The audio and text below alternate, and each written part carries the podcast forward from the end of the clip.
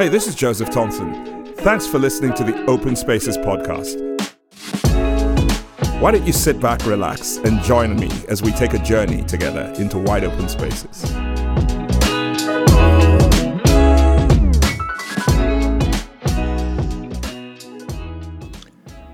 Okay, so I don't want you to think that this is morbid or anything like that, but I've been thinking lately um, about a legacy and when my time here on earth is done. And here's what occurred to me that if after my time on earth, the greatest legacy that I've left behind is that I had a great speaking voice, which is what I've heard people say. I have a voice for radio or a face for radio, whatever. Uh, but if after uh, my time on earth, that's all people remember, that I had a great speaking voice, then I failed miserably.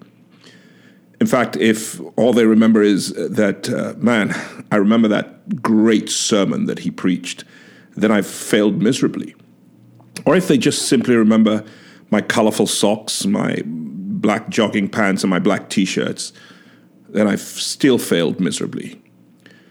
But if after my time here on earth is done, what people say about me is that I made, I made them fall deeper in love with Jesus, or I challenged and convicted them to pray more, or I pushed them to take a little longer look in the mirror and accept and change the things about them that were a hindrance to God's perfect will and purpose in their lives. Then I would have left a great and truly humbling legacy. So you might be asking, why does this matter so much all of a sudden? Why are you talking and thinking about legacies?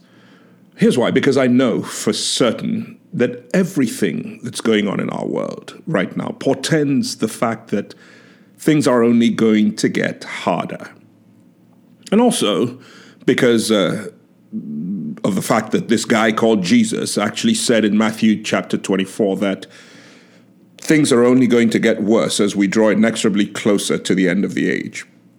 So I know this for a fact because I've staked my life on the idea that the scriptures, the Bible, the Christian scriptures, are truly God's word speaking to us. I'm also aware, because the Bible teaches this, that in order to win the battles that lie ahead, we must return to the passion and the hunger of our initial salvation experience. Now, for those of you who don't share my faith, this may make no sense to you, but if you just hold on a minute longer, you might find a nugget here that could be useful for your journey. You see, because here's what I do know that familiarity tends to make us lose the awe and wonder that attends seasons of amazing things going on in our lives. Uh, I like to call that inattentional blindness. Uh, the whole idea of inattentional blindness is a loss of fascination with the things that should cause awe and wonder. And I've noticed that when something becomes familiar, when we've done something routinely for so long, we lose fascination for that thing. And as incredible, as awesome, and as wondrous as that thing may be, certainly to people looking from the outside, they can't make sense of the fact that we are taking it for granted. And I know that about my faith. Um, I also know, for instance, that in the scriptures, um, the Bible talks about the apostles of Jesus. And the guy who ostensibly was the lead guy was a guy known as Peter, who had a little bit of a disease. I call it foot and mouth disease. He, he had a habit of putting his foot in his mouth and saying the wrong thing at the wrong time. Yet he'd walked with Jesus so intimately, so closely. He was one of Jesus Jesus's not only first but most trusted disciples. But I'm also aware that Peter had this struggle within himself to want to be accepted by everyone, and so he was willing to play the chameleon, that is to change to suit whatever environment he was in. And one time he was hanging out with uh, people who didn't share his faith, uh, chewing on ham sandwiches, and then Paul turns up, and in an attempt to impress Paul and make Paul think that he was that he Peter was um, the strongest faith guy, he suddenly separated himself from the guys that he'd been hanging out with, eating ham sandwiches, and the Bible tells us that Peter chastised him publicly for his duplicity. Uh, that Paul, sorry, chastised Peter publicly for his duplicity. So the question that I would ask is why was Paul so passionate?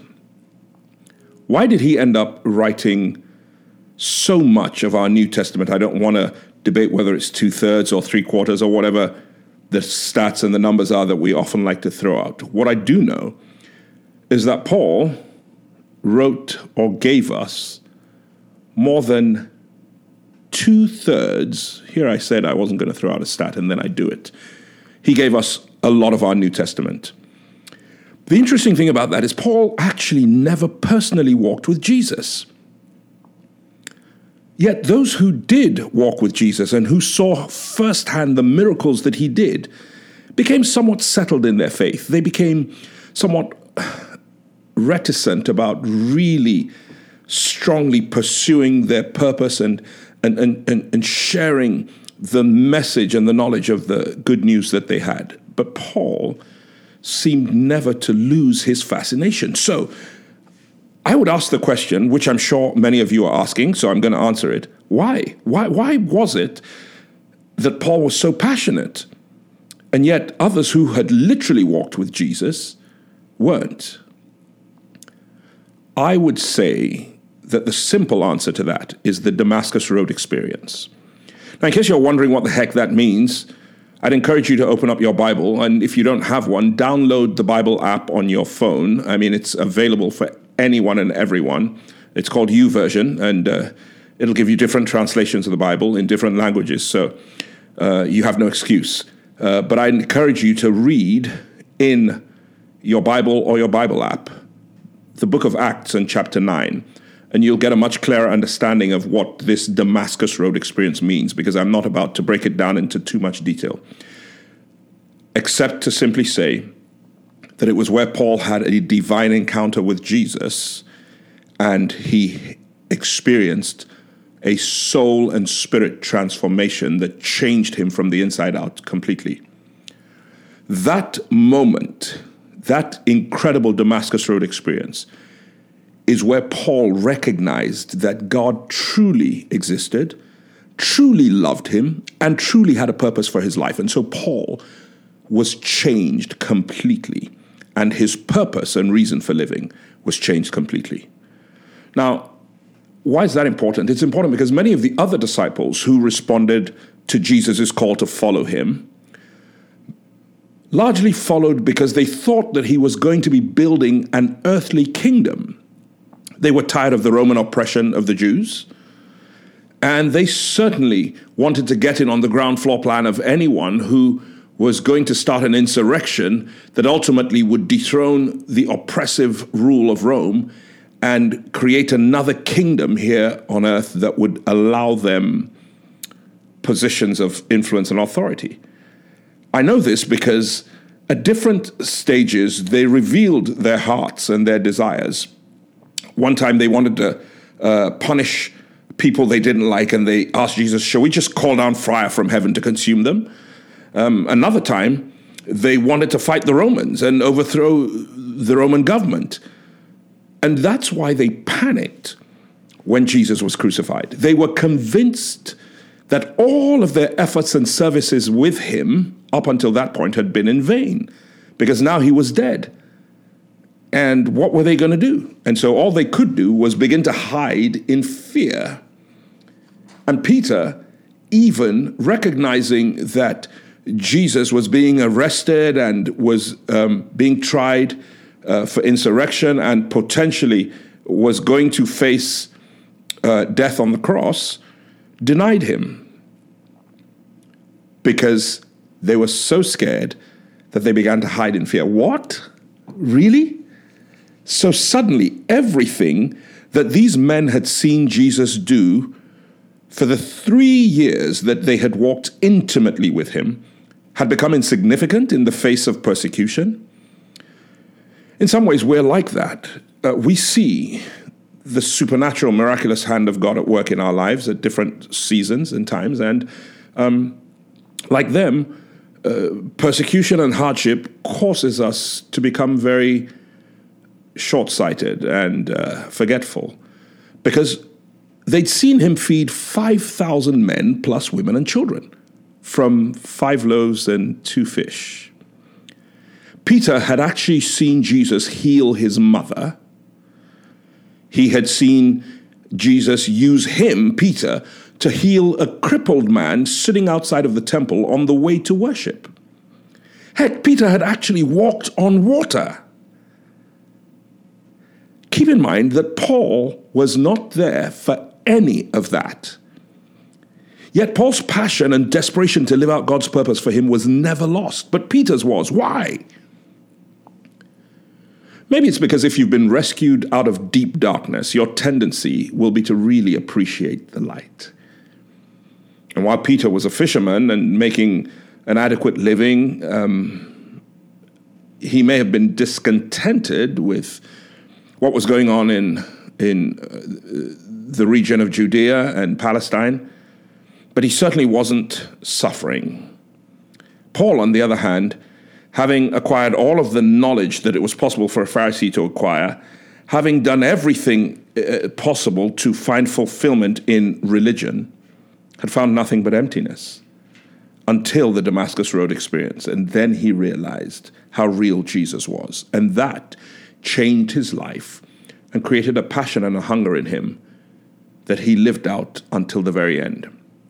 Because if you've been rescued out of deep darkness, your tendency, as I said, will be to really appreciate the light.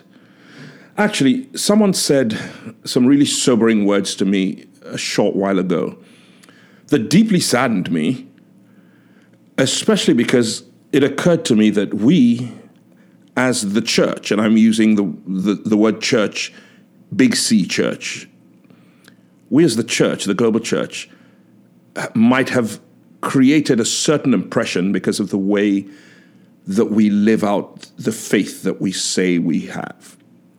And this is what the person said to me. I'm quoting them directly. They said the modern day church's definition of ministry is very performance oriented and processes driven, and not very focused on personal relationships, reverence, or character development. Ouch. That stung. And I know I, I should be able to confidently say, because I'm privileged to be a, a, one of the leaders at the local church that I attend, and I can say with confidence that I suspect that in my local church, had such an allegation, such a damning allegation, be laid at our feet, our first instinct might have been that our hackles would rise and we'd probably feel attacked and indignant that anyone would dare make such an assessment of us, uh, especially in light of the fact that we have certainly been instrumental in, in, in serving actively the communities in which we're located and, and being a blessing to so many people. So we might even want to highlight all of that stuff so that they know that it's not true that we're we're not focused on personal relationships, reverence, or character development. But what I would do if that allegation was made against us and we we allowed our hackles to rise is I would simply and gently remind us that there are thousands of philanthropic organizations around the globe doing just as much good as we are, taking care of people, providing for their needs or even better than what we're doing because they have more resources to expend on taking care of people. So then the question I would ask us is what makes the church, again, big C church, different? Here's what I believe is different about us as Christ followers and the church from a philanthropic organization. You see, it's a fact that all that we do is simply a vehicle to bring people to Jesus. But how can you give people what you don't have? How can you pour out of empty? If your life isn't different from theirs, and I don't mean different in what you're going through, in fact, we as Christ followers, the Bible is clear, will endure hardship and suffering. But if your life is not different in how you go through hardship and suffering, why on earth should they believe what it is we're selling, what it is we're promoting? You know, we're not snake oil salesmen, and if the truth be told, it's actually the scars and stripes we bear through the hardship and suffering that we've endured, while still actively serving and following Jesus, that makes people believe that what we're offering is real. My point here is that walking on water may be overrated if you're Peter. In other words, yeah, so you've walked on water. So what if if all that does is when you're confronted with hardship and difficulty, if all that does is cause you to deny the very one who caused you to walk on water and not reflect his character to a broken world, the world that so desperately needs him but doesn't even know they need him, and what good is walking on water? Now, I get it. I see some of you shaking your heads out there. I understand. You're shaking your heads in vigorous disagreement, but I, I've been taught this one thing that whether we agree with something 100% or not, we need to stop and listen and then search our hearts so that we can extract from it the kernels of truth that might make us better people. So even if you don't agree with me, just stop and think about this because maybe there is a kernel of truth in it that would make you a better Christ follower if that's what you are. You see, this matters to me so much because in starting RHC, Rehoboth Home Care Services, that's what we intend to do in building this business. Because this business is designed to serve a segment of our population in Central Florida that finds themselves in a season where they need to rely on and depend on other people for their daily well being that can quickly create a loss of a sense of self worth and dignity. And we are committed. Dignity is one of our values, preserving dignity. We are committed to being the best representation of Christ that we can possibly be by taking care of people selflessly and without regard for what they do or don't believe about the faith that we profess. Because ultimately, this is about people. And for me, walking on water isn't what matters. The greatest legacy is that I made a difference in people's lives simply by loving them and caring about them. And that's what we intend to do here at RHC. What about you? Thanks for joining us on the Open Spaces podcast. If you enjoyed it, then please like it and share it with your friends.